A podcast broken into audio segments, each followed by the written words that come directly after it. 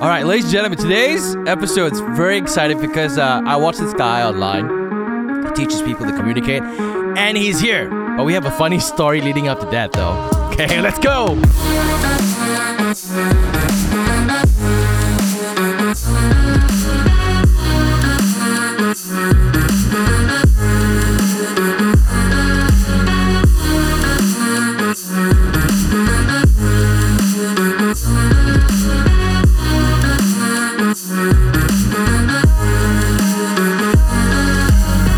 I mean when there's a really long intro and nobody does anything? It's been going on like this for the past three years, and every time the music plays, we just look at each other. All right, then look away. look at each other again. Ladies and gentlemen, uh, today's guest, uh, very interesting story. But before we get to that, let's welcome to the show. We have Vinh. Yay! Thank you for thank, thank you for the one clap I got. There you go. Well, there, there is a That's a one sound effect. There is a sound effect because you're not wearing headphones, so you can't hear the sound Oh, effect. okay. There's there's like a mountain of people tuning in on. no, A mountain of people. I love that. But dude, um, thank you so much for coming on the show. And and and I- just before we begin, maybe a little bit of a an introduction of yourself and what you do, so that like the people listening will will know who you are. Okay. Well, first of all, can I just say that Ginny does an incredible oat milk coffee. Oh, thank you, thank you, thank Like you. I'm I'm from Australia. Ha! This is unbelievable. Oh yes, Australians Like are. we are coffee snobs, man. Yeah. Like we judge you based on the coffee. and like, dude, this is a this is a Oh, thank you, thank you, thank you. Five out of ten. Cheers, brother. cheers, This cheers. is unbelievable coffee. All right. If, an Yeah. If an Australian says my coffee is good, I can open a cafe over here. That's good. Dude, dude, it's been better than most that I've had here. So If, if quite unbelievable. If my current business crashes at the ground, at least I have a backup. But Yeah, yes. 100%. And I want to buy in if you do do that. So yes, uh, All right. quick introduction about yourself. Uh, look, if I gave you the high level, it I am ex magician, Mm-hmm. uh, studied accounting, and then dropped out final year. Disappointed my parents severely. Then I was uh, sold electronics during high school. And we can dabble into these if you want. Sold electronics during high school, and then dabbled in keynote speaking, and then now teach communication skills. That's insane. It's, it's- So that's like just a nice little sprinkle of a bit of everything. that's like uh that's that's a little similar to what I did, but but like I- like especially when you mentioned the electronics part. Oh, you did that too? Yeah, I did. I, I kind of tried very very hard.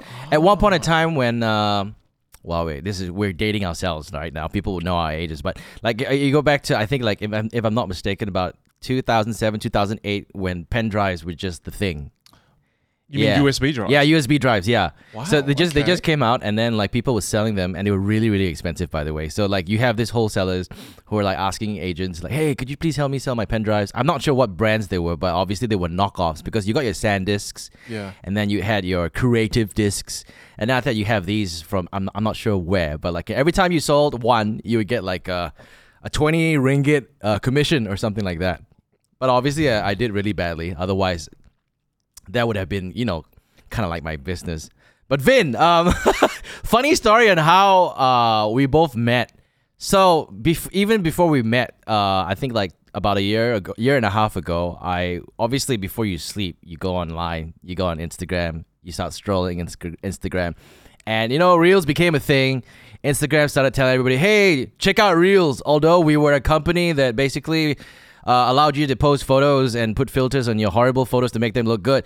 Check out Reels because photos don't matter anymore. So, content consumption was mainly on uh, Instagram Reels, and I came across this particular video of this person telling about how you can basically be a little bit more confident when speaking to your clients, uh, to a crowd, uh, to an individual, and having multiple layers of questions so you basically meet your guests and give them more legroom to talk about themselves so you can kind of get a conversation going. And I, I looked at it, I was like, oh wow, this is cool. I never thought about that. and then fast forward to a year and a half later, while I'm still watching his videos, all of a sudden I get a DM from Vin and says like, "Brother, I'm a huge fan. I used to watch all of your videos." And I'm like, "No freaking way." and I'm like, "Oh, okay." And like, "All right, cool." Here you have a guy who has about 2.6 million followers messaging you something like that when you watch all of his videos, which was like really, really flattering. Like, whoa, okay, cool, cool, cool. And I, we, we got to talking, and it, the next thing that blew me away was like, yeah, um, you know, I have a Malaysian wife. I'm like, okay, great. Because, you know, as of most Australians, they might have a Malaysian wife, high chance. And next thing you know, it's like, oh yeah, I'm in Subang right now. I'm like, what the heck? It's No, like- but specifically in USJ nine. yeah, yeah. and, yeah, and yeah. I'm like, oh, uh, my office is like literally right across where you stay right now. I'll, he's like, no way. So I was like, it's kind of weird, but sometimes like the world is so small and the u- u- uni- universe kind of works its way in some way to kind of force Oh our like the both of us to meet. So for that, thank you for coming on the show today. Dude, my pleasure. Thanks for having me. And and dude, you you- you're a you're quite a a legend right now. I feel to a lot of people around the world. Um, we we caught up over lunch the other day. And you you mentioned uh you know probably you've done stuff for Microsoft. You've spoken to a whole Microsoft crowd of five thousand people and obviously more. But what is what, okay to, to to just kind of like summarize what it is you do to people right now. What what would you say? Look, I, think I keep it really simple, and it's just teaching people how to connect with others. Yeah. Right? I mean, you, you mentioned right in the beginning of this the conversational threading, right? Yeah, yeah, yeah. And and that's why when we started, I just gave you a quick sprinkle of the multiple things, and then Yeah. we, we identified that we have a similarity. We Yeah, have yeah. A, basically something in common, which was the selling tech stuff. Yeah. Whereas I think when people meet each other, they say, "Oh, can you tell me a bit about yourself?" Normally, people just say, "Oh, I'm an accountant." They give one thing, whereas I shared five things, and immediately we found one to connect on. Yeah. Right. So, so I think it's just sharing with people simple strategies to be able to connect, build confidence, and create more clarity when they communicate with other people. What what drove you? Uh, what drove you to basically dabble into this, um, like you know, skill set and teaching people how to connect? Do you feel that people do not connect enough? Because sometimes I'm really anxious when it comes to like you know going into a lift and you, you have a bunch of strangers and I'm like, okay, I'll keep quiet.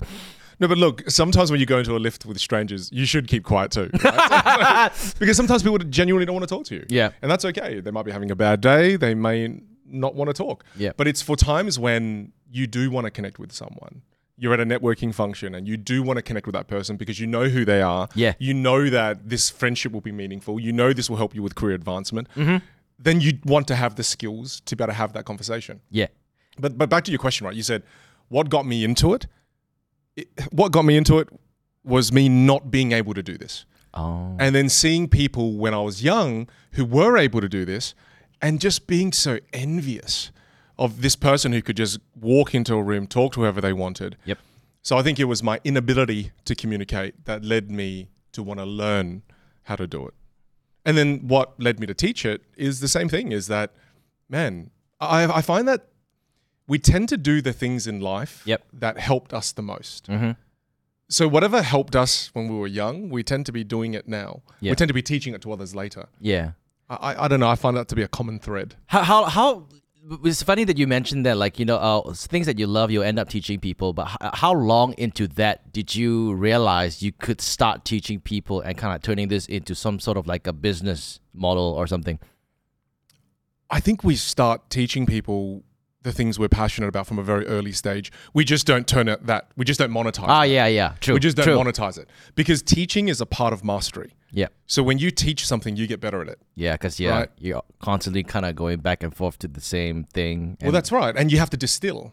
So when you're teaching someone, you don't make it more complex, you make it simpler. Mm-hmm. And the process of distillation is you further and deepening your understanding of that very topic. Ah. Whereas, I think I think Einstein says it right. You have to be able to explain it to a five year old, and and I think what he means by that is a teacher who simplifies their knowledge Yes. is deepening their understanding of it.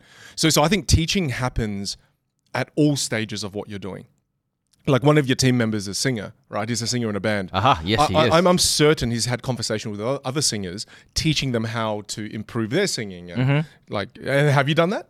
Yeah, he has. He's nodding in the background, right? Ah. So I think what happens is we're always teaching because that's a part of the learning process. yeah, It's just when you monetize it, for a lot of people, that's a weird transition yeah.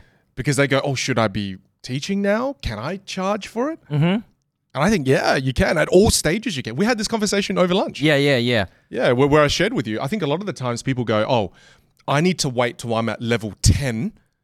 The the, the or let, let, let's use World of Warcraft as an example. Yeah. They cap out at level seventy. They go, "I got to wait till I'm at level seventy the the the, the final level before I teach people. Yep. It's not the case because let's say you're at level two. There's lots of people at level one that need a level two teacher. Yeah. Because someone at level one, if you met a level 70 teacher, that level 70 teacher will treat you like shit. to be too advanced. They'll be too advanced and be like, the questions you're asking me are so stupid. Yeah. Whereas a level one person needs a level two teacher. Yeah. A level nine person needs a level 10 teacher. And they're often the best teachers for you because they just left the previous level. Ah, interesting. So, so I think I think that mindset helps a lot of people let go of that imposter syndrome. Mm-hmm. Even if you've just started, there's people who haven't started who need people like you who've just started mm-hmm. to be able to teach them. So I think that's a that's a really important thing to keep in mind if you're starting to teach and you feel like a fraud. Yeah. The only way to get from level two to level three is again to find teachers at level three, right? Because they're they're the optimal people to take you from level two to level three. Yeah, I I I, I like this conversation when we when we're on the way back. It's like you know, level ten, you know, a level nine is a level ten teacher, and it's, it doesn't it doesn't mean that you know you need to be a master before you start teaching everything because like you gotta teach everybody from square one. and and the teacher at level 10 teaching the person at level 9 still remembers what it's like. Yeah, and, and and remembers the intricacies on how to move from level 9 to level 10 whereas someone at level 70 has forgotten. Yeah. because it's been 40 years since they were at level 9 They'll probably have no patience and like, huh, you want me to go back all the way to level one again? Okay, yeah, but yeah and, and that's when i talk about something I, I, I in my mind say you have aspirational mentors and pragmatic mentors and we, we mm-hmm. spoke about this and i think a lot of the times now people have a lot of aspirational mentors mm-hmm. but they don't have pragmatic mentors. And, and what that simply means is that an aspirational mentor is someone like Elon Musk. Yeah. Right? But but you can't go out and, and, and dig tunnels underground in Malaysia and build an build a car system underground. You can't do that. Mm-hmm. So it's good to have aspirational mentors because they're inspiring, but it's also important to have pragmatic mentors who are just one step ahead of you right. right? So, so, so to your team member who's a band in a band, instead of looking at bands that have 50 million followers, instead of looking at BTS and all these different brands, look for bands that are just one to two steps ahead of you. Yep. Because when you connect with them, here's the here's the crazy part. Because when you connect with bands that are just one to two steps ahead of you, they're more likely to reach back out to you, and there's more likely to be mutual value. Because there's more likely that you can add value to someone in level 10 when you're at level 9 Yeah. as opposed to you reaching out to someone at level 50 chances are you can't add that much value to them there's no mutual benefit Mhm. so there's so many benefits there there's just so so i think have aspirational mentors it's important to be inspired but then also have pragmatic mentors Okay. mentors that can tell you oh yeah do this thing on instagram right now or connect with this other musician you know in subang or yeah so i think there's there's lots of benefits to have those two categories of mentors Right.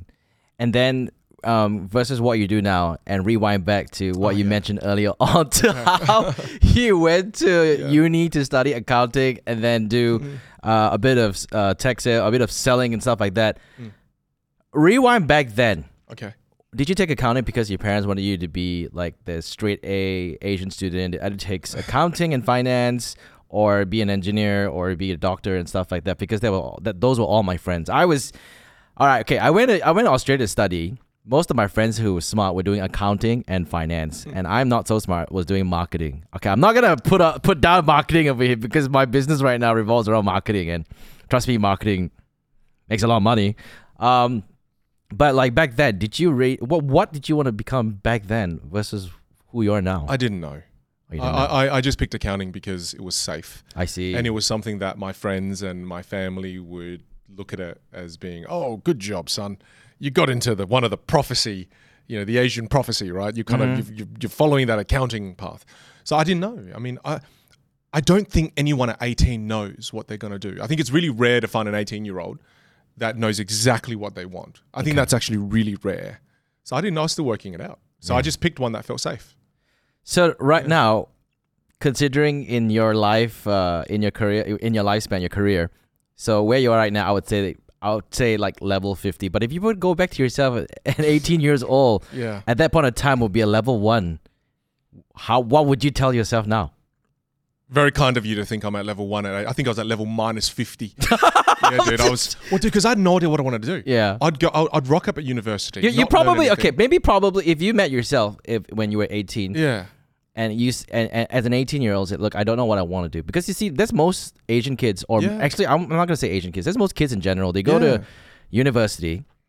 They don't know what they want to do. The the only the only thing that they know that they need to do is to get a job that pays well. Mm. All right, and and back then it was very easy to kind of like uh, narrow down what career path that that'll make you a lot of money. You'd be a pilot, you'd be a doctor, or you'd be a lawyer, or you'd be an architect, or, or you know everything. So like, what would you say to yourself right now? Because most of the time everyone's confused. How would you kind of help these people plan out their sort of career path or potential career path? This was something my dad told me. Mm-hmm. My dad, my dad asked me this question where he says, he goes, "How do you know what your favorite food is?" Mm-hmm. Right. So my favorite food right now, I love this, is satay celup. right. That's that's the shit. oh Did my you, god. did you go to Malacca? To Yes, I did. Okay, I went good. to Malacca to Good. have just satay in celup. case. And and I I had to make sure just in case. Bro, yeah, Singapore had the best satay celup. So if you no, said no, no, it doesn't. It doesn't. It's Malaysian satay Okay. celup, hands down. So when I was in, and, and I had satay celup back in the day when it was communal. Okay, you Ah. don't get your own, bro. Okay, You're sitting yeah. there with other people who've ate there before, and then they just reheat it, and you go and you eat it. Man, like gave me diarrhea for days, but I love it. I don't care. I'll pay the price.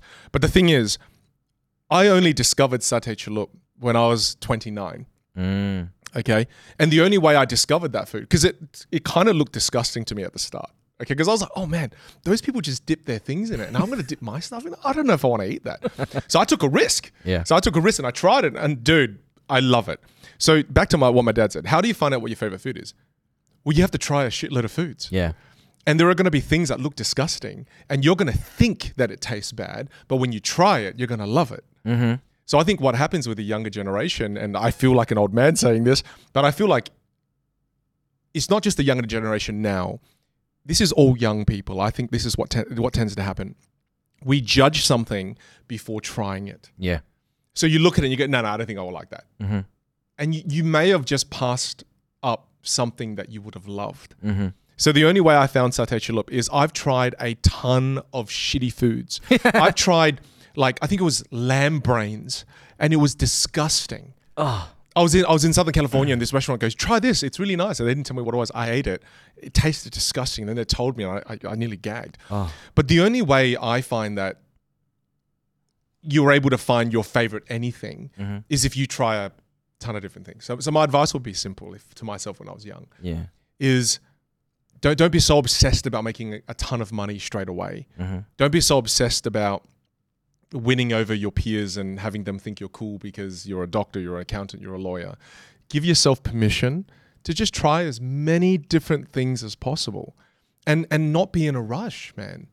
Because the reality is when I was 18, I was I was so in a rush to buy a Toyota Supra and I wanted to get into whatever job I needed to get into to make $25,000 Australian to be able to buy that car because I wanted every single person in my friendship group to think I was cool. Mm-hmm.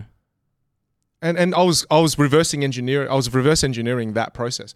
What will make me twenty five thousand dollars the fastest so I can get a Supra Mm-hmm.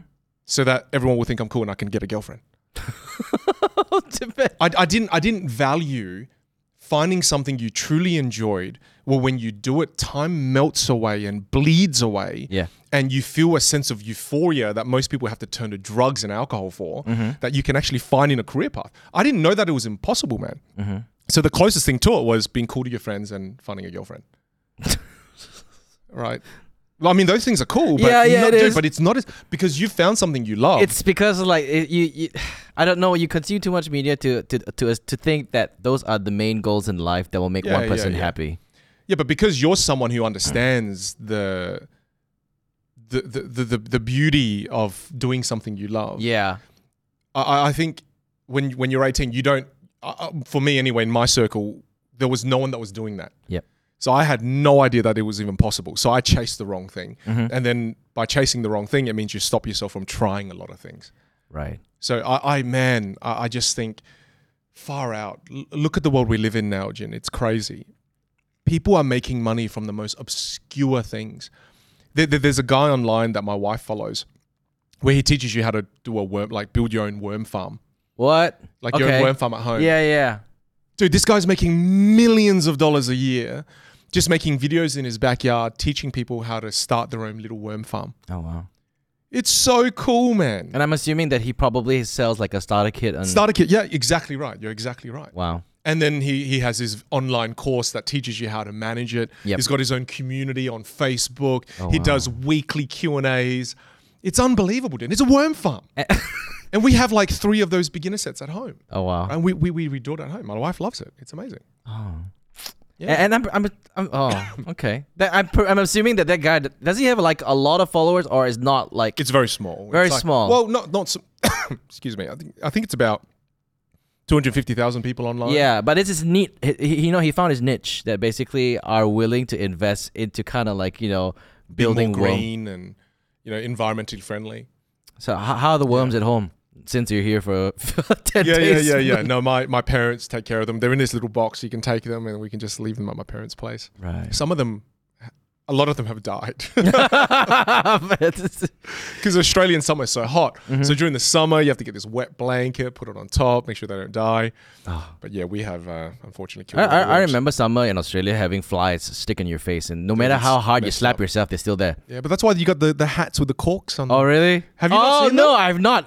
There's Oh, these hats where we stick strings and these corks on. You know the wine corks. Yeah, yeah, yeah. You stick them on the end of the hats, and then when you're talking, they move around, keep the fly off your face. Oh, so that's Brother. the reason why you, You wear didn't know what those. that was for? I thought it was a fashion statement. Dude, it's not a fashion statement. I thought it It's was to like keep this. the Oh flies shit! Ah, away. Mike, yeah, yeah. You see this hat here? Yeah, it's amazing. Yeah, You should get Hey, one for that's yourself. pretty good. Yeah, I'll be like fifty Aussie. Yeah, I'm like, what, mate? No, I want you to do the remainder of this podcast in an Australian. No, no, no, no, no. accent. Cannot, cannot. the immigration will bar me from re-entry, but. Oh, that's hilarious. That's a really good Australian accent. That's fantastic. So, so you, you you teach people to connect. Yeah. So, I'm well, look, pretty look, it's it's it's the main reason why. But often people tend to think what I teach is I teach communication skills to help people be able to persuade and have more influence. yeah. But there's a deeper reason. I, I think the only reason you're able to persuade and influence others is because they feel connected to you. Yes. So so people don't see that middle step which is invisible. Yeah. Often. It's a three step process. So, so when you started uh, teaching people to connect, obviously before again, before you teach, you kind of have to learn. Yeah, yeah, for sure. What was it like? You like were you a very um like you know outgoing person, or were you an ex? You know, people would look at you. You're probably an ex- they, they would judge you immediately. You're probably an extrovert. You're outspoken. You could go on stage. Um, you know, how was Before? w- yeah before? Were you that? Uh, were you was it easy for you to approach just about anyone to start up a conversation like how you did before? No, no, no, no. No way, man. I, I, I think I was an extrovert when I was young, Mm-hmm. but I didn't have the confidence to be able to talk to people like this. Mm-hmm. Dude, there was a girl I liked when I was 13 years old. And I, I remember I liked her. Dude, I was, I was so infatuated, man. Mm-hmm. But every day I went to school because she would get dropped off early. So she would get dropped off at eight o'clock in the morning. School doesn't start to eight forty-five.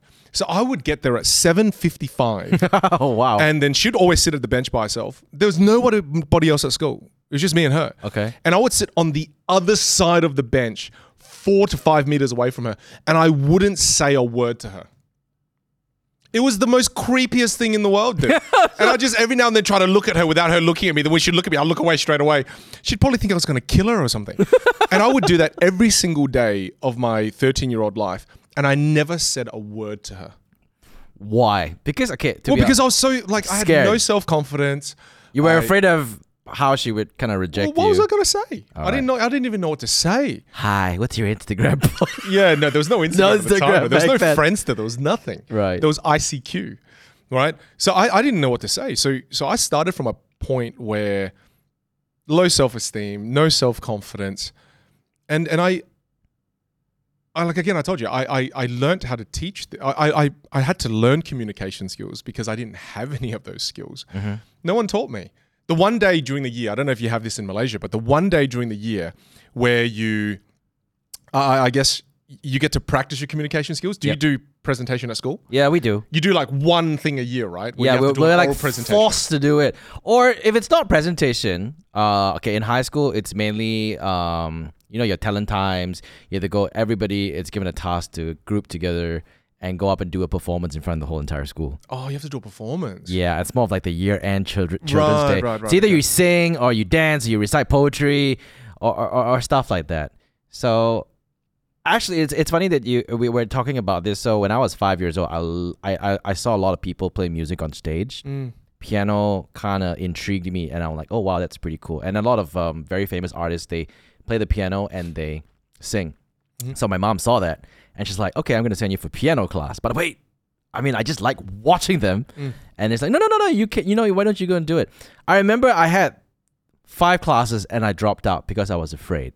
Because on the fourth, the fifth class, the teacher told me that, all right, you see this? Okay, you're going to be playing in front of about a thousand people and that's your oh, grading.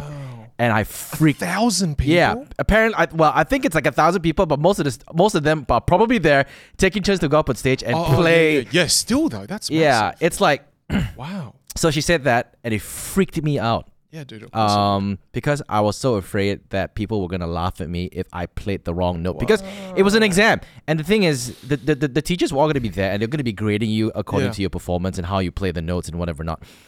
And that's where I decided to just give up piano immediately. And and and if I revisit that time, I just wished uh, the piano teacher would teach me how to kind of like you know overcome my fears Mm. of a big crowd. Uh, Did you ever had that problem? Oh yeah, dude, for sure. Yeah. Well, I couldn't even talk to one girl at 8 a.m. in the morning. I, I could, of course, I couldn't. Yeah, but I think it, this is a skill that we don't get taught. Mm-hmm. I mean, we get taught all of the technical abilities. We get taught mathematics, physics, chemistry, biology. But where do we get taught how to connect with another human being? You get left to work that out on your own in the schoolyard. Mm-hmm. So you're either naturally gifted at it or you just struggle your entire life. So like, like to me, I think I think it's really sad because a lot of my students now online, they when they share with me their stories, I just kind of go, wow, that's so sad. It's just because you didn't get taught this skill. Mm. We get taught everything else. We just don't get taught how to talk to another person. Do you think that this is a, this this was supposed to be a skill set that was supposed to be taught by your parents? Because like okay, so for me is I'm okay uh, right now. Right now, I'm kind of very extroverted. I I think I can connect with people and I can have You're, you're conversations. fantastic at it, bro. and I kind of tend to always teach my daughter to always go and say hi to friends, and it's like an encourage. So this is what I do with my daughters.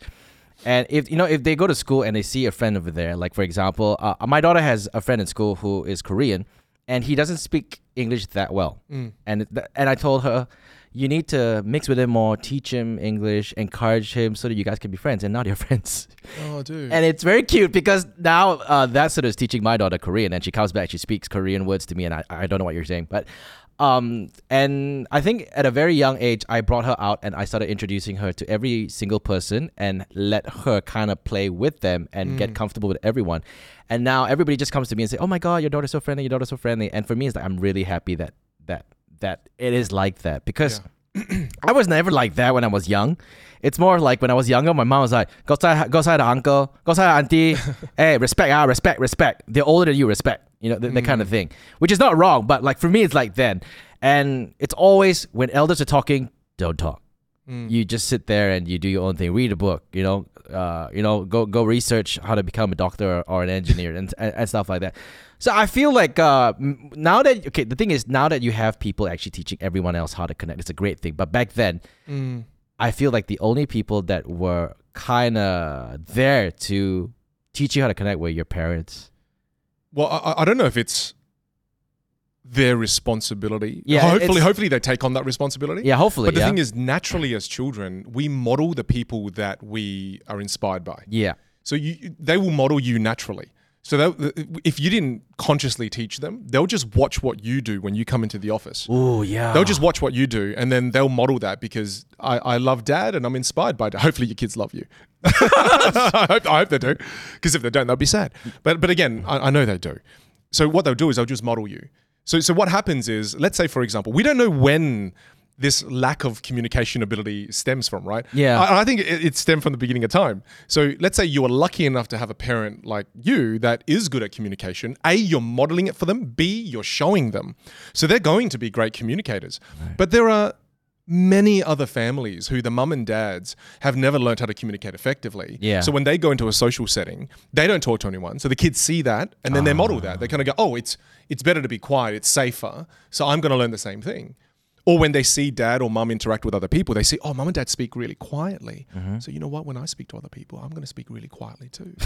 so so so the, the the bizarre thing that a lot of people don't realize is that the way you speak currently, it, it, it has been it has been modeled for you by the people in your surrounding when you were growing up. Yeah. So as you were growing up, if you were inspired by mum and mum speaks really loud, then you're going to speak really loud. Yeah. Right? So so the way you speak right now is just a series of behaviors that you've adopted based on the people you were inspired by. Oh, that's very true. And and it's and it's and, and it's either benefiting you Yep.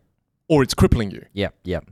Whereas, and, and the sad part is what, what happens is most people just go, oh no, this is just the way I talk. Mm. Oh no, no, no. This is a series. It's like you putting your hands in your pocket, right? That's a behavior. Mm-hmm. You you not talking is a behavior. You talking loud is a behavior. You talking quietly is a behavior.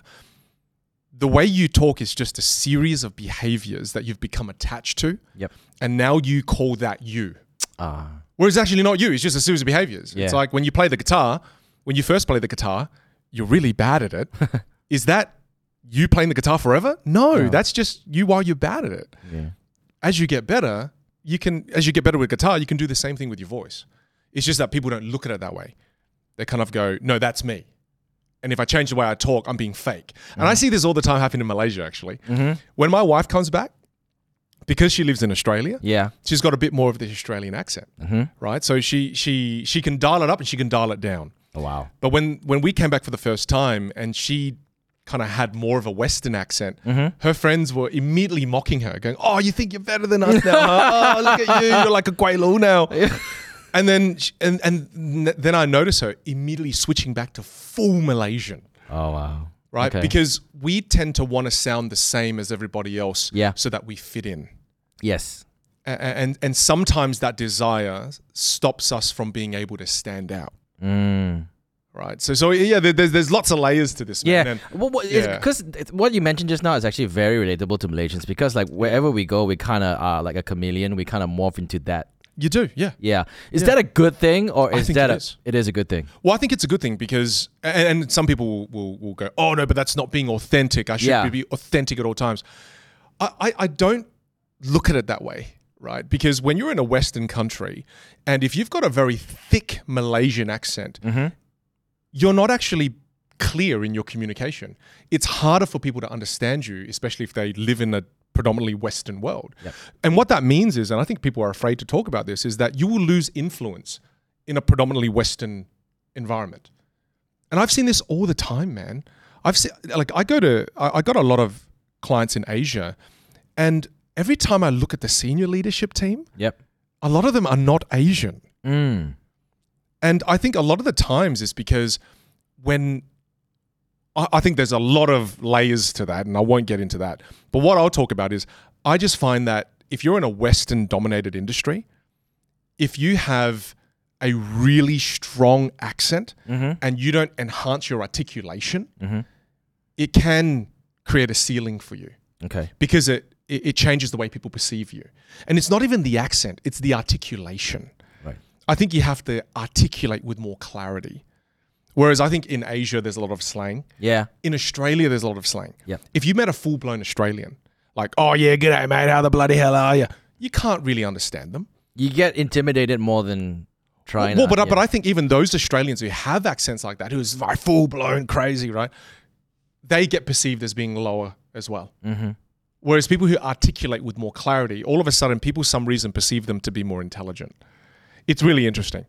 That I mean, think about it, right? If you had a full-blown bogan Australian, and you compare that to someone who's fully British, Mhm. who do you think the world will perceive as being smarter? the British. The British person, right? Yeah. But why do we perceive them to be smarter in general? When you watch a James Bond movie, why do we all of a sudden perceive them to be so high class, sophisticated, and intelligent? It's not because of the accent. It's because they articulate their words with a lot of clarity. Mhm. Yeah. So so I think I think you know it's one of those things where I think it's really important to always do your best to enhance clarity Okay. regardless of the accent. Because as you enhance your clarity, people understand you better. They won't perceive us as being less than them. And that's why I learned it. I had to go to a speech pathologist. I had mm-hmm. to learn how to, because I learned Chinese first. Yeah. Then I learned Vietnamese. So I had a really thick accent and kids teased me. So again, I had to learn how to articulate with a lot more clarity. Right. And the easiest way to do that, move your mouth more when you talk. Ah. Dude, it's as simple as that.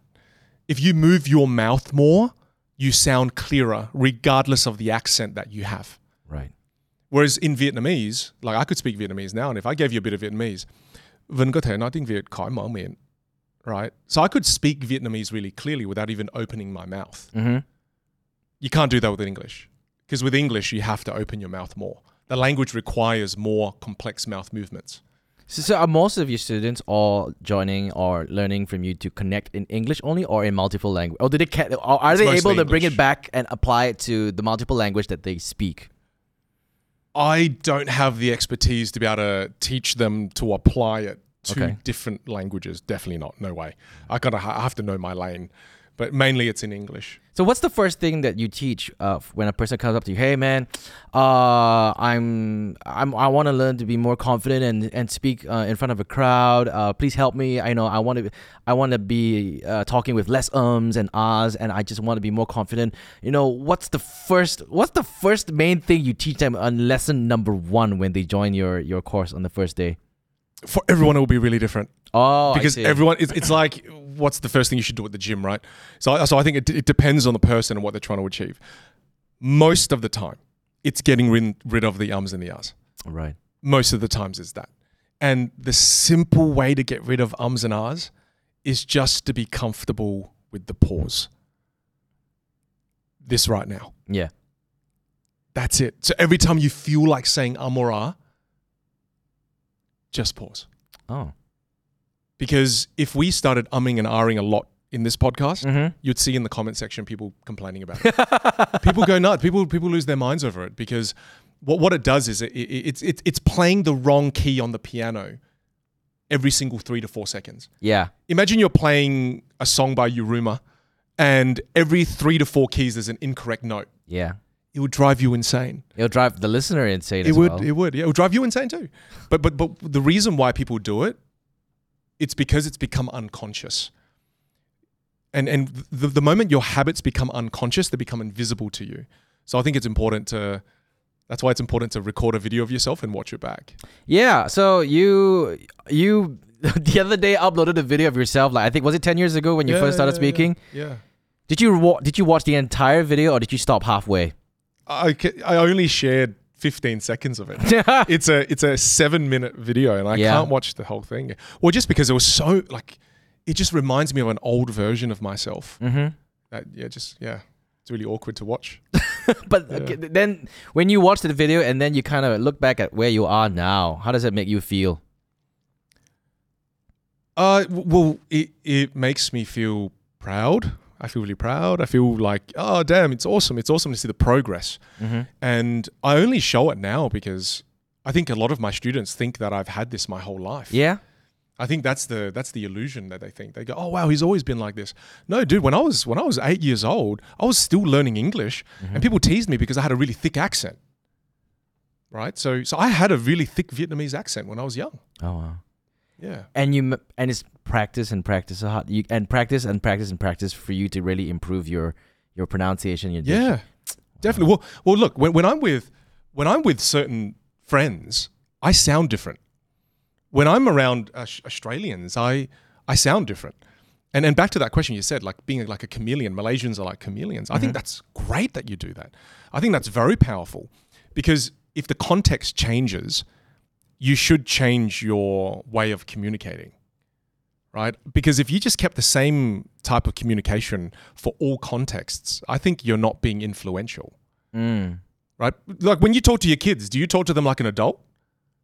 No, I. Well, you talk to them like they're kids. it's You- so you it's, enjoy- it's so yeah. funny that you mentioned that because they're always like okay I'm I'm obviously learning and trying uh my very best to be you know the best parent ever. And then you know you you, you watch all these uh reels online that teaches you to oh you need to go down to the level and and talk like you know like kids with Yeah. them which yes I understand. But sometimes you have some of these reels that say no you should talk to them like they're adult. And I'm like so which is which now? Well, it's all of it. It's all of it. Depends on the context. When they do, well, I, I, I don't know. Look, I- I'm a first time parent too, but it's like Yeah. when they do something naughty, maybe that's a good time to talk to them like an adult. Yeah. Be serious. But when I'm reading them a children's book, I'm not reading the, to them like I'm doing in a corporate meeting. once upon a time there were the three little pigs Yeah, exactly. No, you know, you have fun with your voice and you play, right? Mm-hmm. When you're when you're talking to your wife and you've done something wrong, You change the way you talk. you don't go in there and go, look, I know I've done something wrong. Right? No, you don't. You go, hey, look, I- Yeah, yeah, I've, yeah. I've really stuffed up. I'm sorry. But we change the way we talk, not just professionally. Mm-hmm. We do it all the times in our everyday lives. So, so I think it's it's just important to to just recognize again that I think I think it's really powerful if you can use your voice in many different ways Mm-hmm. in many different situations because that's what helps you become more influential. It's not about just being this one person and just being super rigid all the way through. No, I think flexibility and adaptability is critical. It's emotional intelligence. That's why you see a lot of Malaysians when they move overseas, they sound different.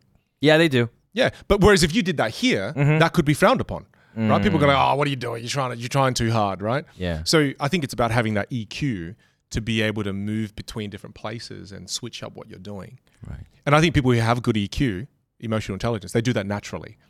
But again, it's not taught, right? Yeah. It's not taught. It's like when I went to America, I lived in America for five years. And when I first went to America, I did an event in Texas. And one of my agents was there and they said, Vinh, we're going to need you to work on your accent a little bit because it was really hard to understand you. Because of the Texan Southern accent. Well, no, no, because I, I was really Australian when I went. Yeah, yeah. Okay. So I was full blown Aussie. I, I started saying Australian slang on stage. Yeah. I started saying, hey, you know, I'll be there in two shakes of a lamb's tail, you know? People are like, the hell is this guy talking about? so I think, yeah, that, that, You've, you've got to be really conscious of your environment and then you've got to be able to be like a chameleon. Yeah. I think it's amazing if you can do that. I think when I travel overseas, I tend to be as neutral as possible when it comes Yeah, to talking yeah. English. Yeah. Like, uh, not really the accent wise, but like everything has to be like when you like you mentioned, everything has to be clear. Yeah. Like if I'm Malaysian, hey, want to go out and drink or not? It's like you know that kind of thing. But when you're in in, in America, hey, would you like to go out for a drink? Yeah. I mean, uh, cause like it's not like, hey man, would you like to go out for a drink? Yeah, You know? yeah, yeah. We don't do that. Yeah, I I, well, I I used to. Then after that, you know, um, I I, I did a, a video once with a friend, uh, a, a YouTube channel. I'm not gonna say where.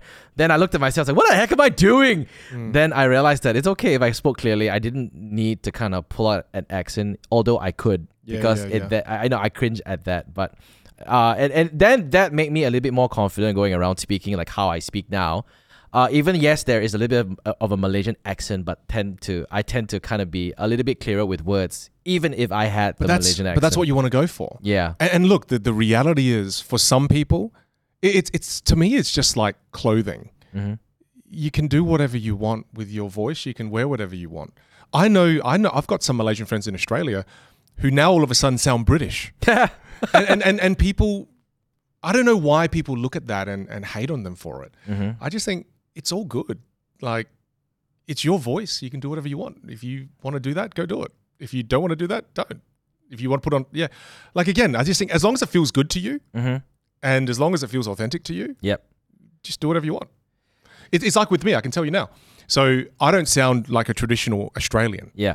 I sound a little more British. Yeah. It's because I had British teachers and I liked that sound more. Ah, So then I adopted that, I see. right? Whereas some of my Australian friends, they sound way more Aussie than me. They sound full blown Aussie, eh? hmm Right? I just didn't like that sound. So I followed a different path. Right. Okay. And when you do it for long enough, people accept it. It's just, I, I think these topics are really touchy and people are afraid to talk about it Yeah. Yeah. because it can feel inauthentic at times. and tend to a lot of people tend to get judged if they They do, they yeah. do, they do. It's like when I first like started trying to sound a little more British. Mm-hmm. People are like, "What are you doing, man?" I'm like, "I I really like the way one of our teacher talks Mm-hmm. because it's so clear, it's so crisp." So I wanted to learn how to do that. You were inspired by that. I was inspired by that. My, my my vocal teacher was also British, and I thought, "Oh, this is so cool." Mm-hmm. And my favorite magician is Derren Brown, who's also British. So I just I love the way they pronounced words. Right. So I, yeah, it's it's really interesting because when I talk about this with my students, they go, "Oh no, I think that's inauthentic." I'm like, "Well, what's authentic to you might be inauthentic, Inauthentic to, to others, others. but what's inauthentic to you might be authentic to others." Yeah. So I think we we just live in a world where everyone's so quick to judge and doesn't give people the freedom to just kind of do what Everybody has a unique mindset, and they think that their unique mindset is the same as the others. well, well they, they think their rules should be applied to everyone. yeah, yeah, yeah. Yeah, the way I talk should be the way everyone talks. The way Mm-hmm. I dress should be the way everyone dress. The the way my beliefs are about this should be the everyone's beliefs about this. Okay. Whereas I don't know. I just think just, as long as people aren't hurting other people, if they talk a little bit different, it's okay. Just let them do what they want. So, so most of your students, who are they? Are they do you are they most okay, a few questions on this. Yeah. Uh somebody, uh, what kind of students do you get? Do you get high le- level executives taking courses from you? It's all of it. Yeah. It's really crazy. And It's- and, and yeah. I want to go from one ex- one spectrum to the other spectrum. Let's say you the Yeah. Mm. students that are new and maybe young, um, really like you know going to the corporate world or anything that they do, learning communication. What is the one main thing they all lack? And I'm pretty sure one of them is con- confidence, right?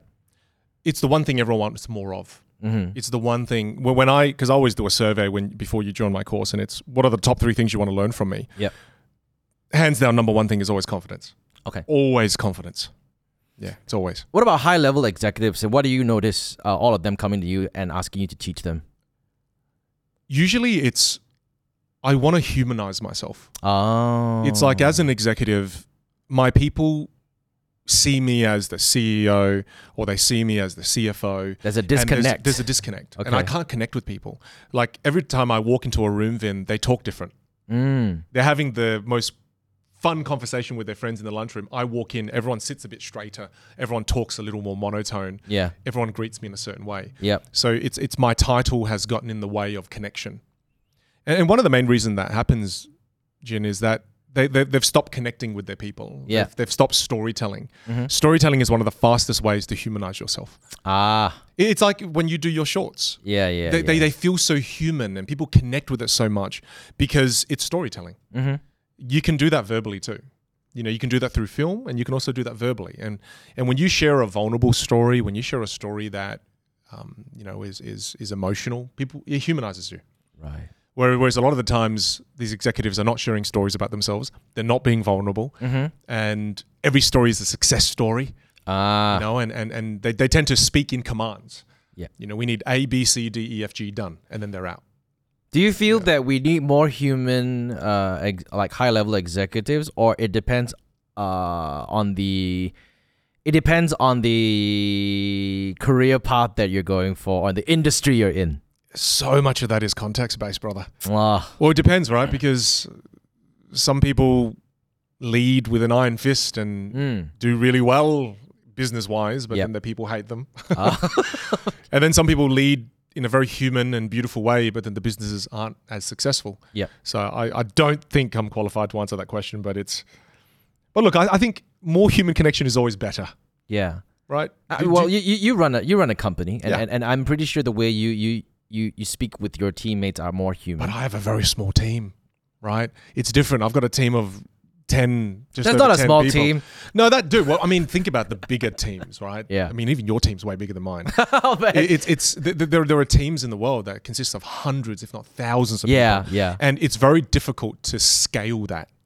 Whereas within ten people, like you, you at over lunch, you were telling me about certain team members and them at different parts of their lives, having kids and all this. You still have that personal touch. Whereas Yeah. I think when you have hundred people, it's really hard. It's I think I I, and I have no experience in that area, right? so. Do you get like people like that, like uh, bosses or uh, managers or, or high level executives with like a team of five thousand people coming to you and say, "How do I connect with my team more?" Yeah, yeah, and and- and, it's it's tough because how are they supposed to even connect with five thousand people? Well, you can. You, you storytell, but on stage. Ah, So at the conference, like I, I, I coach a couple of CEOs a year, and I'm doing Mhm. one for a uh, a fitness company right now in the US. Mhm. And I said to him, "You've got to share a story that's vulnerable, Mhm. and you've got to share a story that shows them you're human, Mm. as opposed to just talking about the company vision and talking about what's happened in the past, what's happened in the present, what's going to happen in the future." I'm like, why don't you share a couple of personal stories about when you first started this business and how you spray painted bikes orange and chained them to bus stops illegally and got fined and you and your wife had to save all of your money at the time, put it in, lost it all and and and and he didn't think to share any of that. Oh. And I'm like, if you shared photos of you doing that, photos of humble beginnings, people connect way more to that than a vision statement. Yeah, it's more. It's. I mean, it also can inspire people. Oh, absolutely. And Yeah. and, it, and it's a story because it gives them a glimpse into who you you are. If you talked about your children and some of the struggles you're having, and people connect to that. Whereas I think a lot of the times we we tend to we tend to shy away from that, Mhm. and then what happens is there's a lack of connection. It's like I'm sure even on this podcast, right? It's it, it's it's great to talk about all our successes. Yeah. But I think people who enjoy these the most love when people are being really human and talking about their failures and shit they've done wrong and you know I, th- I think that's I think that's infinitely more valuable. Mm-hmm. Otherwise, we're just kind of gloating about how good we are. Yeah. Feels like a good segue to talk about something shit. Yeah. Dang it. Yeah. I'm not sure if anybody have ever asked you this before, but where you are right now, uh, all the ups and downs and, and whatever you just told me, your journey to where you are, are you happy? Oh, wow. Gosh.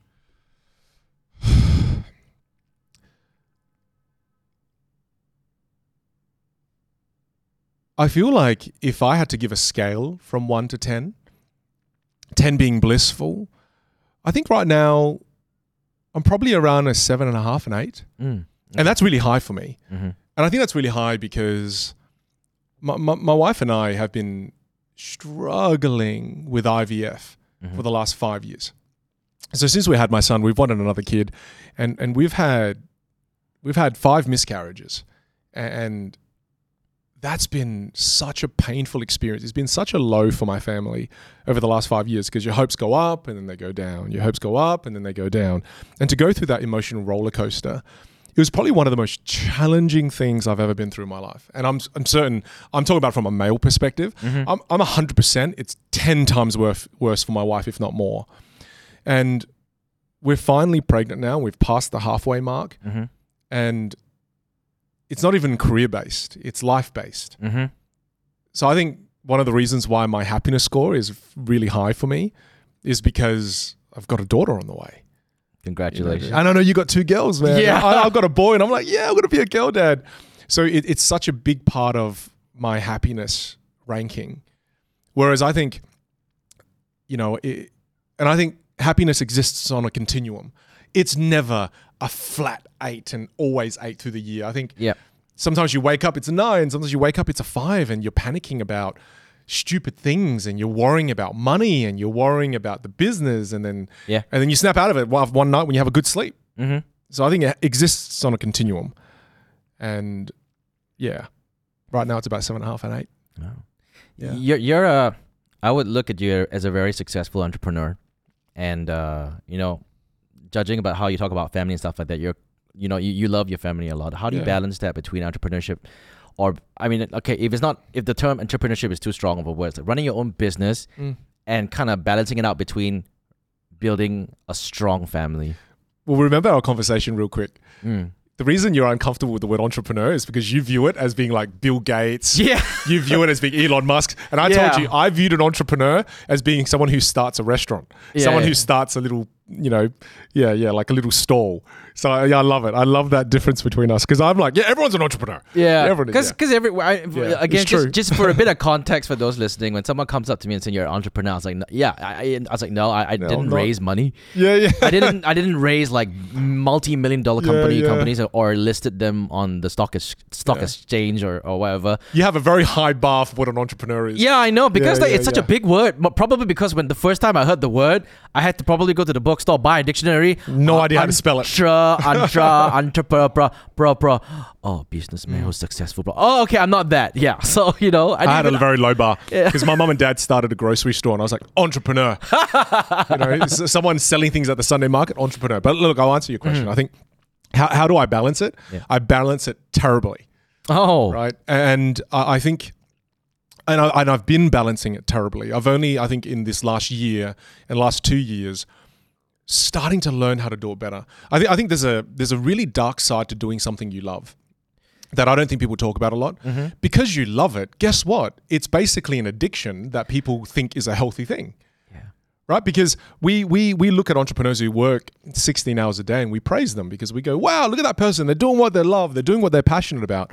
But I, I really think behind every entrepreneur is a partner that is sacrificing a lot for that entrepreneur to be doing what they're doing, oh yeah. especially if you have kids. Mm-hmm. And that person in my family is my wife. So for the longest time, because I, I, I was saying to your team, I, I moved to the US back in 2016, 2017, and my son was two and a half months old. A- And I said to my wife, "Do you want to take a risk and go to America?" She's well, first of all, she's like, "Yeah, hell yeah, let's do it." Mm-hmm. I was away 200 days of the year. She was basically like a single mom, Mm-hmm. and and and it pains me, man, because I didn't realize that with more success actually requires more sacrifice. Yeah. And then I want more success. Well, guess what? More sacrifice. More success. Okay, more sacrifice. I didn't know that. because on social media it looks like oh you just more success is free. Just work hard and you get more success. I didn't see the other side of it. Mm-hmm. So because I love what I did so much, every time I was working, everyone around me was praising me, and because my wife was so supportive, she was praising me too. But she was actually suffering and hurting inside. She's just such a strong woman that she doesn't like to bring it up. Mm. But then now, as we're growing in our marriage, now she opens up and she shares with me. She goes, You know, those years were really hard. Mm. Like sometimes I'd go to bed, like she, she would say to me, she, I'd go to bed and I'd just cry because you weren't home. And all I'd, I, I, I, I cry myself to sleep and I wake up and I feel better. Mm. And she just goes, I'm, I'm fortunate that I have a strong operating system that a sleep got me from a one out of 10 back to a five out of 10. But I was operating on a five out of 10. But she goes, But you know what? I made that decision with you. So I wouldn't do it differently, but I just want you to know those were the four hardest years of my life being married to you. Mm-hmm. And I just I didn't see the cost because she was so she was such a strong woman that she hid all of that from me. Mm-hmm. But now that I see it, I don't want her to do that. Yeah. So so now I I I have to go, look, I, I love what I do, Jin, but I love my family a lot more. This trip to Malaysia, Mm-hmm. every time we go out, I don't take this with me. Oh, it's great. Yeah, And yeah. I- I, I, I realized. Yeah, I realized that your replies come in like way past midnight. I'm like, Yeah. and it's so funny because I automatically, it clicked to me why it was because I'm like that too. Yeah. Like uh, when I went recently to Japan, I just did not bring my phone out. Yeah, yeah, yeah. But then again, after that, when I look at a bunch, when I when I come when I come back and I open up, I turn on my phone to almost uh, about 200 WhatsApp messages. Oh. I, I, I panic for about half an hour, and after that, um, I'm very grateful because my team sorts it out for me. So thank you very Oh, Good on much. you guys. Yeah, so one of them is one of them is my, my creative team, my editors, and, and my producer who is behind the panel right now. I'm sorry, uh, but yeah, it, it but it felt good though. I'm sorry to say this, but I felt I, oh this. Uh, I don't know how to explain this, but when I look, when I had my first child, I, I loved her to bits. But I, I- we we talked about this before. Every I did not celebrate uh, Valentine's Day with my wife for five years because every time during Valentine's Day, I'll be in San Francisco Mm. filming commercials for a tech company Mm. that were about to launch their new products. Mm. And then after that, I'll be aw- then I'll be back for about a month or two, and we'll be preparing to go to New York uh, to do the next launch and, Mhm. and stuff like that. So I'm not as much, I'm not as far away from my family as you are, Mm. almost 200 days a year. But um, you know, when you go away for even like three weeks. I Yeah. came, I remember when I went away for three weeks and I came back, I saw my daughter differently. I was like, oh wow, she grew. Yeah, I know. Yeah, and and and the thing is, even when you're not away, I remember when I was back, I was busy with post production, editing, and stuff like that, and time just flies to the next Mm. uh, agenda. And I realized that uh, even though I, I told myself, no, you know, I'm always home, Mm. right? I'm working, I'm always home, so I'm around my daughter, so she sees me. But I think I wasn't there. Not emotion- present. Yeah, not present. I was there, Yeah. but not present. Yeah, yeah, yeah. But like this recent trip to Japan, so I've got two kids now, and the two kids are, and I'll be honest, like uh, the second kid had probably less attention from the both of us, uh, my wife and myself, because both of us run this company. Mm. But when we went to Japan, both of us just. So you know when you go overseas, the first thing, oh no, I need to buy roaming. I need to buy roaming. So my wife did not buy roaming. Oh, good on her. So she's like, I told my team that I- was not going to subscribe to roaming, and I'm like, Mm. oh, uh, I have roaming because you know I, I can't live without roaming. But you know, do you want to use my Wi-Fi? She's like, no. And she said that this is the first time she felt like she really connected with our youngest Mm. the most, and it shows because now the youngest could not can cannot like you know not stick to my wife. Mm. And for me, it I, I felt the deeper connection with uh obviously my wife and kids, and particularly with my kids because now it's it's funny though, kids. The minute you spend a bit of time with them, they stick to you like super glue. And it's sure, and it's it, it's I don't know if any parent will realize this. It's true. I open the door right now. I have two kids running to me Mm. and say, "Yeah, you're home," and they just hug me and, and and stuff. And for me, it's like, oh, I look at my wife, hey, I like this.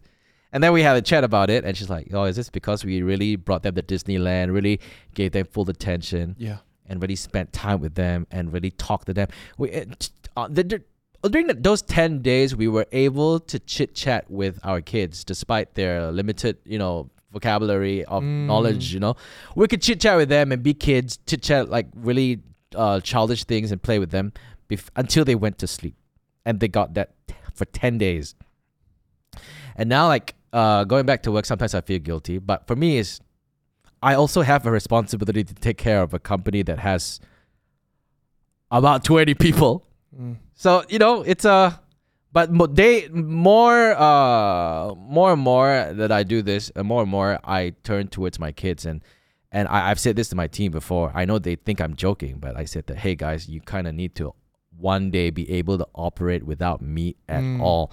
I'm not gonna go for these present uh, for this presentation. You're gonna do it with your on your own. I'm not gonna be creative for this. You guys are gonna create on your own because I feel, uh, I feel that you guys need to run on your own because Yeah. I might want to one day let this company be running on its own and you guys grow way bigger than I can possibly run this company. Mm. And to be honest, they've done that. They don't realize it because obviously um, everyone's an individual, but I look at it from a bird's eye point of view. I started with a team of four Mm. and now we have a team about a team of about 26 and a lot of people will praise me and say that oh jin congratulations you've managed to build a company so i was like no uh, the answer is the team has managed the team has allowed me to be able to put aside more budget to hire more people to help solve their issues and their workflow and their problems and that's all that's the only thing i'm doing Mm. Really like you know i'm not i'm not teaching them new things i'm just solving their problems Dude, I think that's beautiful. You're enabling your team to lead, and you're Yeah. enabling your team to grow. I think a lot of a lot of people who run businesses don't realize that because um, I was always under the impression that oh you need to be a leader as a leader you need to know every single damn thing Mm. Like you need to know science you need to know how to launch a rocket to space Mm. so that you have that knowledge to come back and teach your your team Mm. I'll be honest I, I didn't have that knowledge hiring in the next person I'll be like oh shit man what am I gonna do uh you know I know I want to hire an editor but like this guy's this you know I, I could just put the pieces together and it looks like a film Mm. and then I hire this other guy who comes in and is like, What are you doing? Oh, 3D. How the hell did you learn how to do that? Oh, I watched a YouTube video.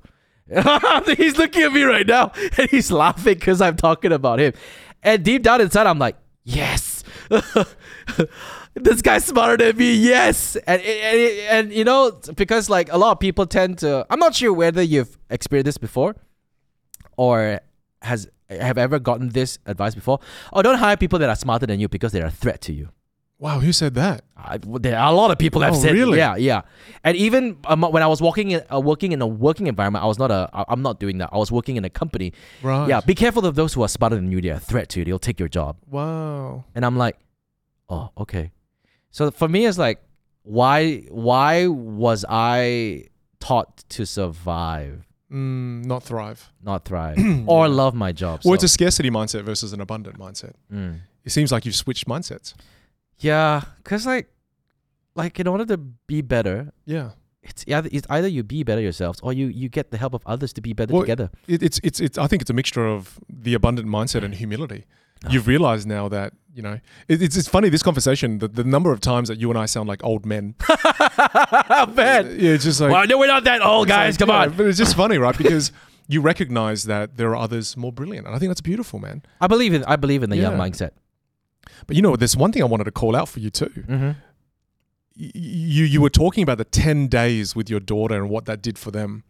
I wonder if you realize what it did for you, because the way you Oh. spoke about it, dude, you lit up. Oh, You lit up so much while you were talking about you spending the ten times ten days with your kids. yeah. It's funny because we think we're doing it all for them, but man, I could see what it did for you in the three minutes you were talking about it, right? Because it it it gave you so much joy when you were talking about it, and you you were just talking about a past experience. Yeah. So I think I think we forget that we always think we're doing it for the kids, but I think you're doing it for you too. Yeah, we're doing it for us, right? Yeah. for sure, man. I, I mean, it lit you up. Yeah. I, I knew mm, I know okay, I knew I was doing something for me that could benefit my kids when I took my health a lot more seriously. Mm. Because like I went to the doctors and the doctor said, uh, "You're a bit overweight." I was like, "No, I'm not overweight. I'm just tall." You know what I mean? Mm, you're just it's, tall. It's, it's it's always that Asian mind, that the Asian, all your Asian aunties and uncles is like, every time you go to Chinese New Year, you'd be like,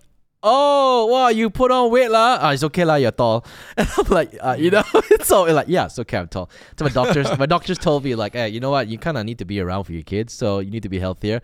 And it freaked me out, man. I'm like, oh, okay, Wow. okay, yeah, eh, yeah. I, I, I really went out to pick up cycling, and, and yeah, you're right. Um, yes, it's everything I do right now. It's more for the kids. Um, every even my creative process right now, it's all it's all revolve around my kids. I'm not sure if my my my creative can attest to that, but everything I think right now, it's very much revolve around the family and the kids. Mm. And uh, yeah, I think, yeah, I think that's and, and it's not it's not wrong. I don't think it's wrong as a business owner, as as a business owner. Well, there's so many sides to who you are as a person. You're a husband. You're a father. You're a business owner. You're a friend. I don't know if you've got siblings, but you're a brother or a sister. Yeah. You're a son. There, there are so many facets to us. I'm not great at all of those though. No, but nobody is. Yeah. And if they say they are, I don't believe them. I don't believe anyone is good at all of it, Mm. right? I think we're all struggling our way through life, and on on the outside, it can appear as if we're great at all of it, Mhm. but generally, to be great at one thing, you're kind of sacrificing something else, yeah. right? And and you can only juggle so many balls in the air at the same time, right? So I think I think the key to being able to do it goodish is schedules. oh, schedule. I think that is, that is, that is I I honestly think in the last two years that has saved me from being a really bad father. Mhm. It saved me from being a really bad husband. It saved me from being a really bad son. Mm. Because I, I ev- at the beginning of every month, my wife and I sit down for five hours at a, at a cafe, Yep. and I go, "Let's order a slice of cake. Let's make it fun. Let's get a cup of coffee. Let's get some nice food, and then we're going to spend the next three to five hours scheduling out the next month." Oh wow. So I, I, I- I say to her, "Look, I always say the words that family is number one. Yeah. So I go, I have to match my actions with my words. Mhm. So why don't we do this? Why don't the first thing we schedule in the calendar for the next four weeks, let's make it about family. And then I'll put my work around it. Okay. So so then we schedule in the weekends. We schedule in certain things after school. So then I go, all right, so we've scheduled in all the things for family. Yeah. Now I want to schedule things for my mum and my dad. Mm. Because look, at the end of the day, I don't know if you've look, watched some videos, how many times you're going to see your parents now till you die. It's Yeah. not that many as you think. as, as you grow older, don't It's forget, scary, we dude. forget we forget that our parents are growing older too. oh yeah, I mean, every time I when I was living overseas, every time I came back, I was like, whoa, my parents walk a little slower. Mm. You know, and I, I see that kind of you know slow, slow aging process. you know what's funny? Uh, no, this is not funny. But you know what's worse? Um, because my mom lives with me and I see her every day. Uh, you realize that even less because Yeah, if you're invisible. away, you realize it. yeah, it's invisible. But for me, yeah, yeah, it, it's it's it's it's invisible because to me, right? Ever since young, my mom was my superhero. She she's a Mm. superhero, so you'll think that she'll never grow old. Yeah. And until one day, she's like, "What? We, we moved into this new place, and I have to climb a flight of stairs to go to my room. What do you think I am? Like 30?" I'm like, "Oh, sorry, sorry, mom." But the, the thing is, that just, but that's a different story altogether because she kind of like worked on her self strength to do that. But yeah, sorry, go go on. No, no, but but that's the thing. I think uh, so. So I try to prioritize things first with my my wife and my son. Mm-hmm. Then I go to kind of go. All right, let's schedule time to go see my parents. Like this trip here to Malaysia is we scheduled time in this year to come twice a year to see my wife's dad. So if you don't schedule the important things, Mm. work takes up everything. Oh, So so so you, you know you know that analogy where they kind of put big rocks in yeah. and then you put little pebbles and then you put sand. Yeah, then you put yeah, water, yeah. Right. So if you don't put the big rocks in first, the little pebbles take up the whole jar. Yeah. So I've learned now. I'm like, oh shit. Okay. So if if if if genuinely family is my biggest value, and if it's not, it's okay. Again, if it's not your biggest value, no judgment. You do what works for you. But it is one of my biggest ones. So I kind of go, well, what's my family things first? What's things for my mum and dad 1st Mm-hmm. And then now I've got a calendar for a month. I go, okay. Now where do I put work? Mm-hmm. And then I put work all in throughout it Right. and I make sure that work doesn't take away from certain family things. And look, of course, there are times when I have to say to my wife, I'm like, hey, I actually can't make the swimming session. I've got a really important meeting. She's like, that's cool. Okay. But then before, my wife and I used to always argue because she used to say things like, oh, you, you- you don't spend enough time with us. And when we're waiting for you at home, we're waiting for you forever. Mm. and it's because I never schedule anything for family in. Ah, I'm sorry. This hits me. Yeah. Uh, it hits it's hitting me a little bit. So Yeah, yeah. ah, I hear I hear this. ah, it it hits it hits me a little bit because I what I- hits you? that like you're not home enough. Yeah, yeah, yeah. um. Ah, damn it. Ah, I'm sorry. I I, I, I work for your wife. Dang it! It's all a sim. She, Yeah, yeah, yeah, she yeah, planned yeah, this entire uh, thing. Yeah, She planned this I'm employed. thing. I'm on her payroll.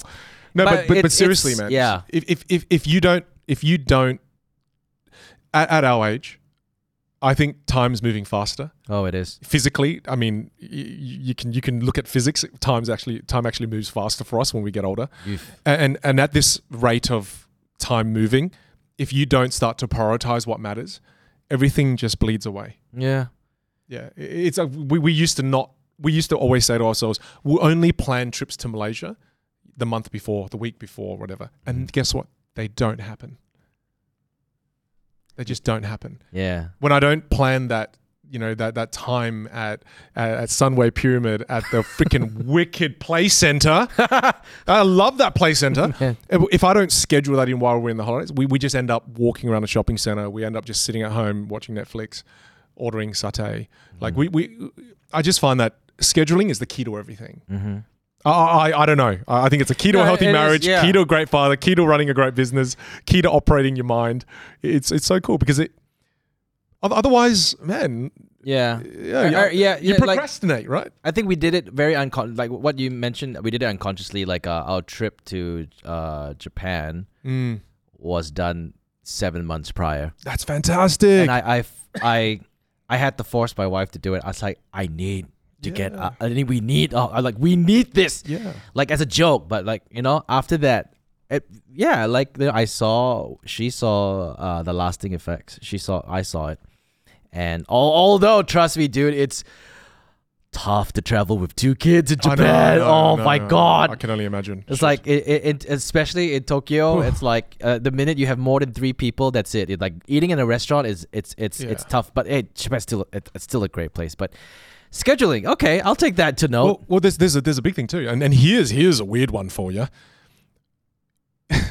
I'm struggling to do this still, but I'm I'm learning how to do it. yeah, Then you got to schedule time for you.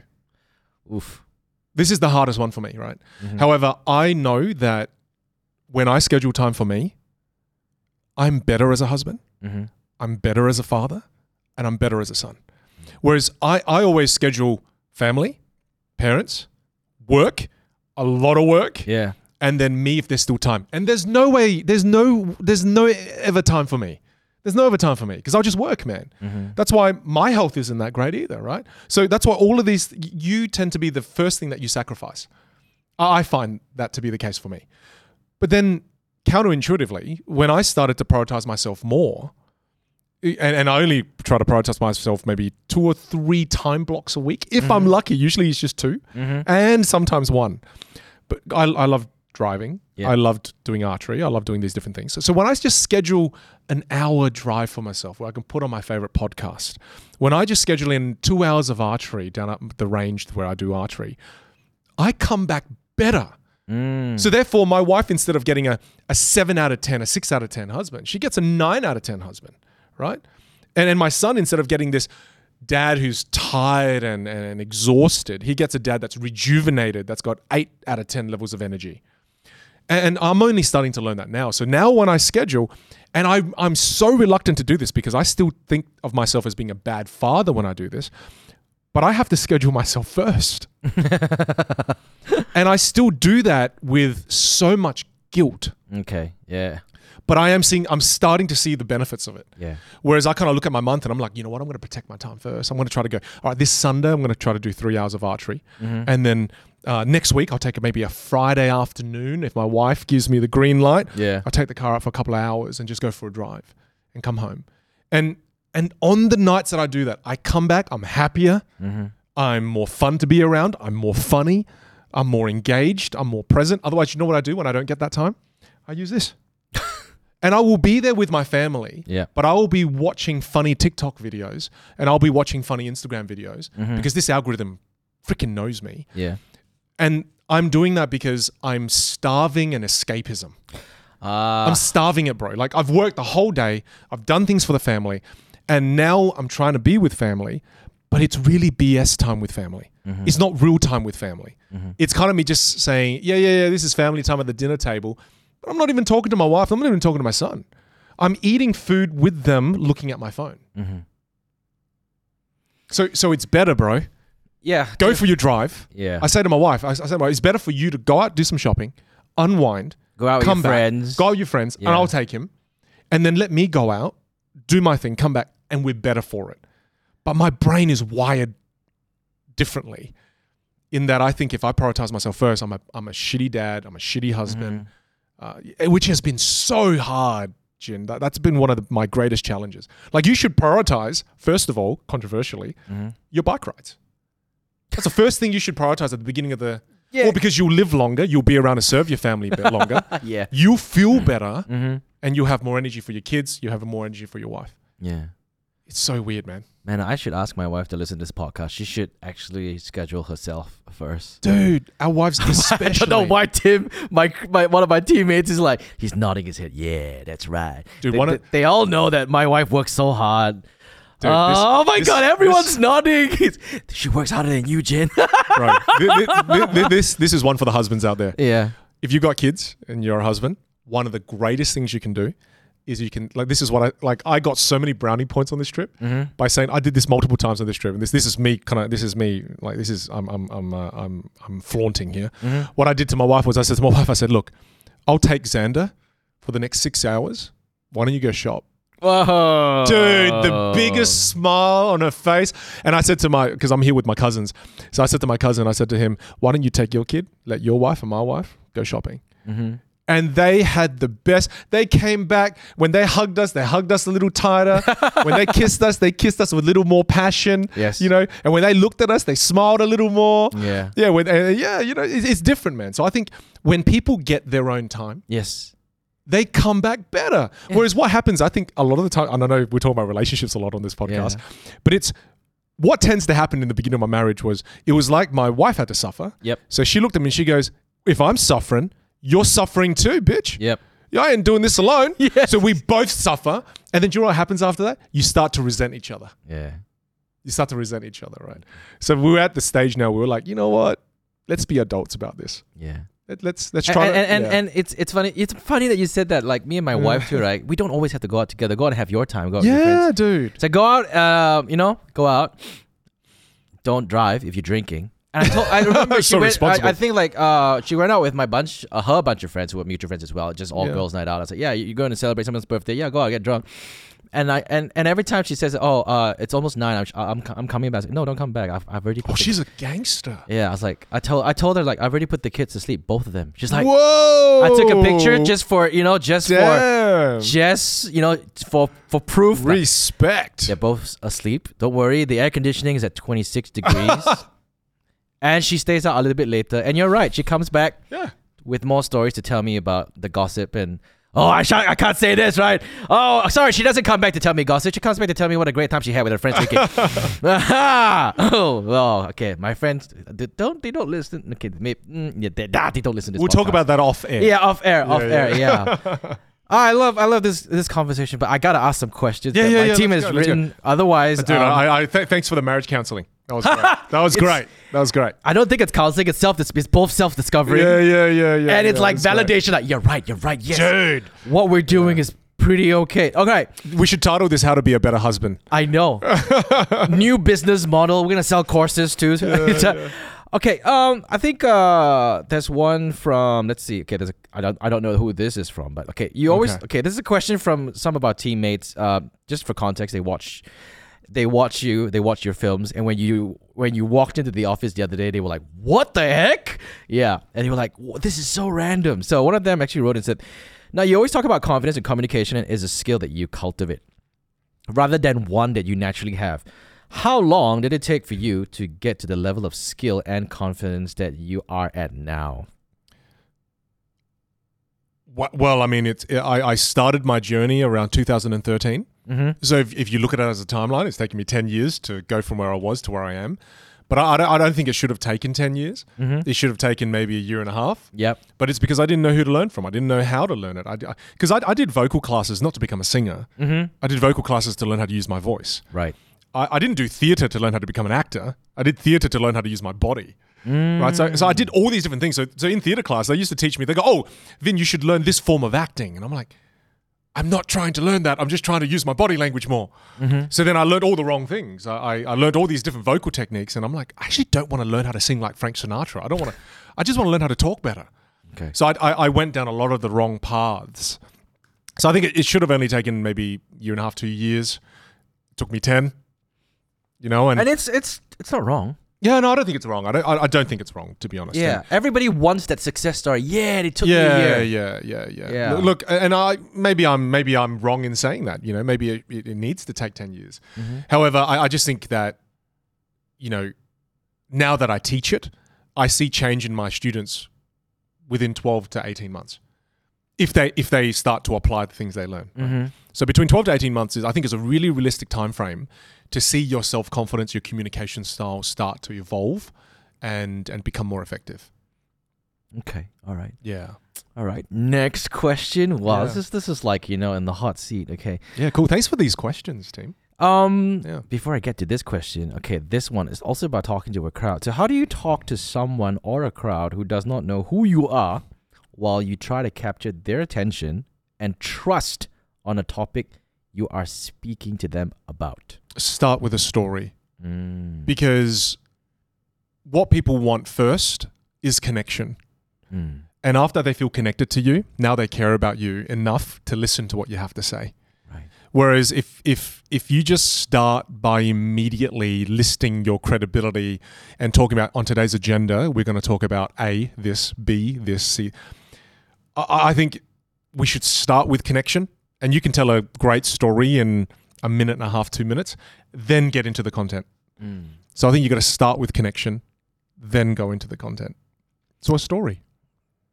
That's that's an amazing strategy. I never really thought about that. Yeah, I mean, I mean, it's it's simple as right. Like, I'll give you an example. When I get on a call with some of my clients, if I want to build rapport very quickly, I'll Mhm. give you an example. So I did a call with one of my clients in the US while I was here in Malaysia. Mhm. Uh, I had to stay up late for it, but I was up with them and I, I said, hey, before we begin the call, you know, my my son's birthday just kind of passed, and I'm in Malaysia right now, and it reminds me. I want to share this with you. When we were naming my son, we we're going to name my son Axel, and uh, my father-in-law is obviously Malaysian. So we- when we were in Malaysia, we said to my father-in-law, "Hey, what do you think of the name Axel?" And my father-in-law has an accent, so he goes, "Okay, the name Axel, Axel." no, asshole, no, right? And my American clients laugh their asses off. They're like, what the hell you could so what did you name your son? I go, no, I named him Xander. I couldn't name him asshole. But now that I know how hard he is as a child, I should have named him asshole. and then they laughed again, and we built this amazing rapport. Now we've got this incredible rapport. Right. Then I'm like, hey, thanks for being on the call. I just want to share that with you because you know we kind of recently celebrated his birthday, and dude, that call went so well. took me 48 seconds to tell that story, to build a connection with the people that I've never met, Right. and then now on a bed of connection, we get to form a really beautiful relationship. Whereas a lot of the times they kind of just start the call and go straight into it. So Yeah. Hi guys. Okay. Uh, let's today's agenda. Oh, okay. exactly. Today's Whereas agenda. I, I, I, I, in, I, this is my. I'm not saying my way is correct, Mm-hmm. but to me, I would invest two minutes into sharing a story, humanizing the shit out of myself, Mm-hmm. and building a genuine relationship. Right. And then after that, we'll talk business Okay. for sure. I can switch gears, Wow. right? Where, where there are some people who story tell non-stop, Yeah. and the people are like, "Oh my god, get to the point! Stop it already! I don't care about your grandpa." Right? So, so I think you've got to have that emotional intelligence to be able to Switch. use that skill, Yep. build the connection, switch gears. Okay. Yeah. All right. Okay. Um, this one comes from uh, a teammate. Her name is Michelle. Hi, Michelle. Yeah, Che. Uh, what have Che. you? Uh, what have? What has been your most significant failures as an entrepreneur yourself, and what did you learn from them? Wow.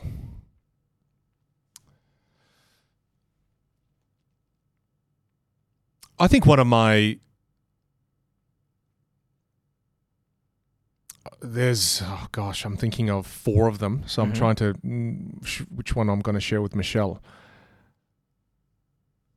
Michelle, I think one of my greatest failures has been continuing something and continually working on something that has already indicated to me that it's failed. Mm. But because I was so romantically in love with the idea of what I was doing, I stayed on a business two years longer than I should have. Okay. And I did it because I didn't understand the sunk cost fallacy. I thought to myself, I've already spent the last three years doing this. I should spend the rest of my life doing that. Okay. And I, I didn't understand the sunk cost fallacy, which is an accounting concept of Mhm. no, no, actually, if you've already spent three years doing it, you should not spend any more time doing it if it's not aligned with you Mhm. or if it's not succeeding. So there was a business that I worked on that I stayed on for way too long. And I should have had the courage to leave. Mm. And, and that that error has haunted me my whole life, Mm. even in relationships. So I've stayed in relationships in the past Longer than you should have. longer than I should have. Already fallen out of love with the person, but because of sunk cost fallacy, Mm. I've already spent the last five years with this person. I probably should just marry them and spend the rest of my life with them. Yeah. So I think I, I, I still suffer from that. So that's one of my weaknesses, is that once I do something, I fall so deeply and madly in love with it that if I had to pull away from it, it's really difficult for me because I, I have a very, I'm, I'm quite obsessive, and I think that's one of my strengths and weaknesses. Mhm. So, so yeah, it's, it's it's a skill I'm still trying to perfect. Is uh, once something is done, I have to learn to step away. Mm. Yeah. Yeah. It, it, it haunts me in investing as well. Investing in something that's already failing and then you continually put money into it, right? Yeah. So I, I see that in a fractal manner in many different areas of my life. Yeah. It, yeah. I, I, I can relate to that from a business standpoint, relationship Oh, really? standpoint. What yeah. The hell? We're like, Yeah, before my wife, we I I, I kind of dated someone, and I think we dated for about seven years, and I realized that it wasn't working out because of some reasons that I won't discuss. But then you have the friends coming to you, it's like, oh, but you guys have been dating for so long. I know. It's such a waste, you know, to give up all seven years. You know, you should just like work it out and stuff like that. Yeah. And I'm like, oh no. And and same with the businesses, like, oh, but you really put in so much money. I know. I think in the business not so, but I have had friends who've had uh their whole life entire they put their whole entire life into a business that they were not gonna leave until they succeed. They were not ready to admit failure in the sense where like yeah you, you know I've told everyone that I was gonna succeed, but I can't go to them and tell them that I'm gonna fail now. Mm. So maybe a little bit of ego, a little uh, uh, ego that's been put into it. So I, I've seen that come and go, and actually, there's nothing wrong with walking away from things. Actually, that's what I've learned as an individual. The more the if you walk away from something, the more the bigger applause I'll give to you because Mm. you you you consciously know yourself yeah. again you're consciously aware of yourself uh, you're consciously aware of what you're capable of and you are consciously uh, ready to basically admit defeat Yeah. and move on to the next thing and for me it's like that should be the bigger applause than the success Well, the only way to win a battle is to retreat as opposed to dying on the battlefield. oh yeah okay Whereas I used to just die on the battlefield. right? And I wouldn't retreat because I was like, oh, it's not honorable. But I think in the way to make this as valuable as I can for Michelle is I'll say to Michelle, I look at life now, Michelle, is made up of many different chapters. Mm. And when I stop doing something, I don't look at it as the end of it. I just go, no, no, I'm, I'm just writing a new chapter. yeah And in my life now, Jin, I, I, I give myself permission to write a new chapter. Mm. I used to do keynote speaking full time in America. I allowed myself to walk away from a career at the peak of my career because I didn't look at it as a negative thing.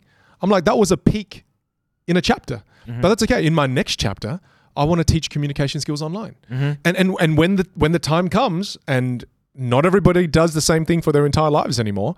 Five years, ten years. If I don't if I don't want to do this anymore, if I wake up in the morning, I go, man, this I don't want to do this anymore. yeah I will give myself permission now, and I'm going to learn to to do that new thing. right And, and I, I, I really love cooking. So I hope at some point I'll have the courage to write a chapter on cooking because I love it. okay Because I love it, man. And I think, I, I, I hope that, Michelle, when you get to the end of your life, you would have written a book with many wonderful chapters that had nothing to do with each other. Because I think that is what makes an exciting book. yeah An exciting book is when you turn the chapter, you're like, shit, I did not see that chapter coming. yeah Whereas, imagine reading a book and every single chapter is exactly the same as chapter one. Yeah, related to each And other. you're rereading the exact same. No, I think worse. Mm-hmm. What if you were rereading the same chapter over and over and over and over again? Mm-hmm. So I, fe- I feel like in that question, Michelle was almost asking, it's like, you know, what's your biggest failure and how do you walk away from them? I think I, I just changed my mindset to looking at it as, well, life has many wonderful chapters. And there comes a time when this chapter has to end. And I have a blank page. And instead of being scared, realize that you're the author of your own story. You get to hold the pen. You're the one holding it. You can write whatever the hell you want. Mm-hmm. And, and you know what the worst worst case scenario is? If you write chapter two and it's shit, it's okay. End chapter two, start a new chapter, chapter three. Yeah, this chapter is a little bit shorter than chapter It's short. one. It's short. yeah, it's short because I realized very quickly I did not want to do this. right. So, so I think it, it's it's really important to realize that. Uh, otherwise, I've seen it before. People get till 65 years old and they've realized they've just written one chapter over and over and over and over, and then they regret. Right. They go, "Damn it! I wish I did. I wish I would have done all these different things." Here's here, here's the segue to this this question then. Like, which chapter are you at in your life? I think I'm in the chapter now where I've become a teacher. Okay. So I used to be a performer. Mhm. So there was a chapter where I was a performer. I was a magician and I was a keynote speaker. Mhm. So that was my performer chapter. And I've gone from performer now to teacher. Okay. So this is a chapter that is very heavily based on teaching. You know, and, and, and, a chapter where Vinh tries to understand the other facets of himself as a human being. Mm. Whereas the other chapter, the performance chapter, he was just the performer. He wasn't a great father. He wasn't a great husband. He wasn't a great son. He was away from his parents. He saw them once a year. Whereas in this chapter, he is a teacher now who's trying to understand how to live a more wholesome life and not to value money so much, Mhm. but rather to value memorable moments. So I'm writing that chapter right now. I'm, I'm trying to create memorable moments. You know, I'm trying Mhm. to, you know, I, I vlog my family trip. You know, I'm Oh, trying nice. to, and when I, I, I'm trying to create memories and create experiences. Yeah. So It's always nice to go back to your to the camera roll and look at what you did the day Yeah. before and, and we do an audit every year. Mm. Every year at the end of the year, dude, one of the most beautiful things we do at the end of the year Mhm. is my wife and I will sit there and look through the camera roll. Oh yeah. We just look through the Oh, camera my, my, my wife uh puts this on puts it on Insta. Okay, so sometimes when people put it on Insta stories and stuff like that, you think that they're showing the world. But what my wife was doing is because she's Oh. using the platform features for her own benefit, but obviously It's people get to see it. She she puts the whole entire trip into a story and then highlights it into her Oh, that's her, awesome. her platform so that I or herself herself and myself can go back and just look at it again. Mm. So like I remember like prior to our trip, uh recent trip, we went back to all the trips we went uh to before years before and we're like, oh, you know, this is gonna be fun, you know. What what, what is it gonna be like? And then we kind of and whatever the common thing that we always realized or, or, or paid attention to was how our daughters grew Mm, how different they look. Yeah, how different- hair and how different we look, of course. Yeah. Uh, but that's uh that's awesome. I like. Yeah. I realize we always keep going back to talking about families and our and our and well, our, this is the chapter of our lives. Where yeah that's where we're spending a lot of our focus. yeah. and It's uh, it's kind of nice. We're in a similar chapter, bro. I know. It's kind of yeah. nice. Yeah. It's it's it's it's very again. I still find it very uh Mm. very uh like you know amazing that like how we just connected and now we're here doing a podcast. Yeah. I, I really appreciate the time. Are You taking time off uh, family time to come and talk to me. yeah, yeah, no worries. Yeah, and, and, and it's it's like uh, well you're you're a stone's throw away from my office, so if you're not gonna come, okay, not like, then probably the next time. Who who knows? But like, thank you. Um, uh, I think we'll come to the end of the show because I feel like you know that's it for this chapter. Because I feel like the next time you're back here, it's gonna be another chapter that we talk about different things and stuff. Mm. But thank you so much for uh really being on the show and, and enlightening us and, and, the listeners about you know what your journey Yeah, thank you, man. passing on some wisdom to myself and, and people listening here as well. I'm pretty sure everybody listening today has taken out, uh, away a lot of things to you know the discussion. And I, I just want to say, you know, uh, keep doing what you're doing, man. I I, I feel like I. I, I I'm really happy that I stumbled across your account, and I'm really happy to. The thing is, uh, people always look at me uh, as someone who has always been on top of things, and Mm. the true answer is no. Trust me, I've been watching your videos to how to become a better person in communicating with uh, my teammates, my clients, and also uh, my family, or, and also with people. Like, I do not go for events because I'm always afraid to make small talk with the people I meet even Wow. though I know who they are. Mm. It's more of like, oh, what do I talk to this person? What do I talk? Yeah, I, I have that. People don't realize that, but I, I am really afraid to have conversations with people because I'm afraid that I'm not interesting enough Mm. to prolong and carry out that conversation. And sometimes you notice that when I keep on talking on and on and on and, and nonstop, and people are like, ooh, this guy's trying so hard. So yeah, with, with watching your videos, it allowed me to like, okay, take a step back and kind of like have a balance. So I thank you for that. Oh, my pleasure. Thank you very, very much. And uh, I think, you know, thank you very much to those listening today as well. And also to the team that woke up extra early for coming to the office to record this episode. Thanks, guys. Yay. Thank you very much. Yes. And of course, uh, remember, you can stream us on Spotify. You can stream us on Apple Podcasts. You can stream us on Google Podcasts. You can stream us online on YouTube. Of course, you can follow Vinh. Vinh, what's your handles for your socials? Ask Vinh. A S K V I N H. And that's also across Facebook and Instagram. Yeah. TikTok as well, right? Yep. Man, he's huge online, by the way, guys. Go and watch some of his videos. Uh, they're really inspiring. They are life lessons. They are, they are life lessons. They are, they are. I watch them and I look at them as life lessons. Number one, I look at it as advice. I look at it as reminders, uh, all, all in one. Yeah. So that every time you re- you release a video, it's like, okay, cool. I watch, watch, watch. Okay, okay, cool. I'm like, point taken, noted. Yes. So thank you so much for listening, and Vinh, thank you so much for being on the show.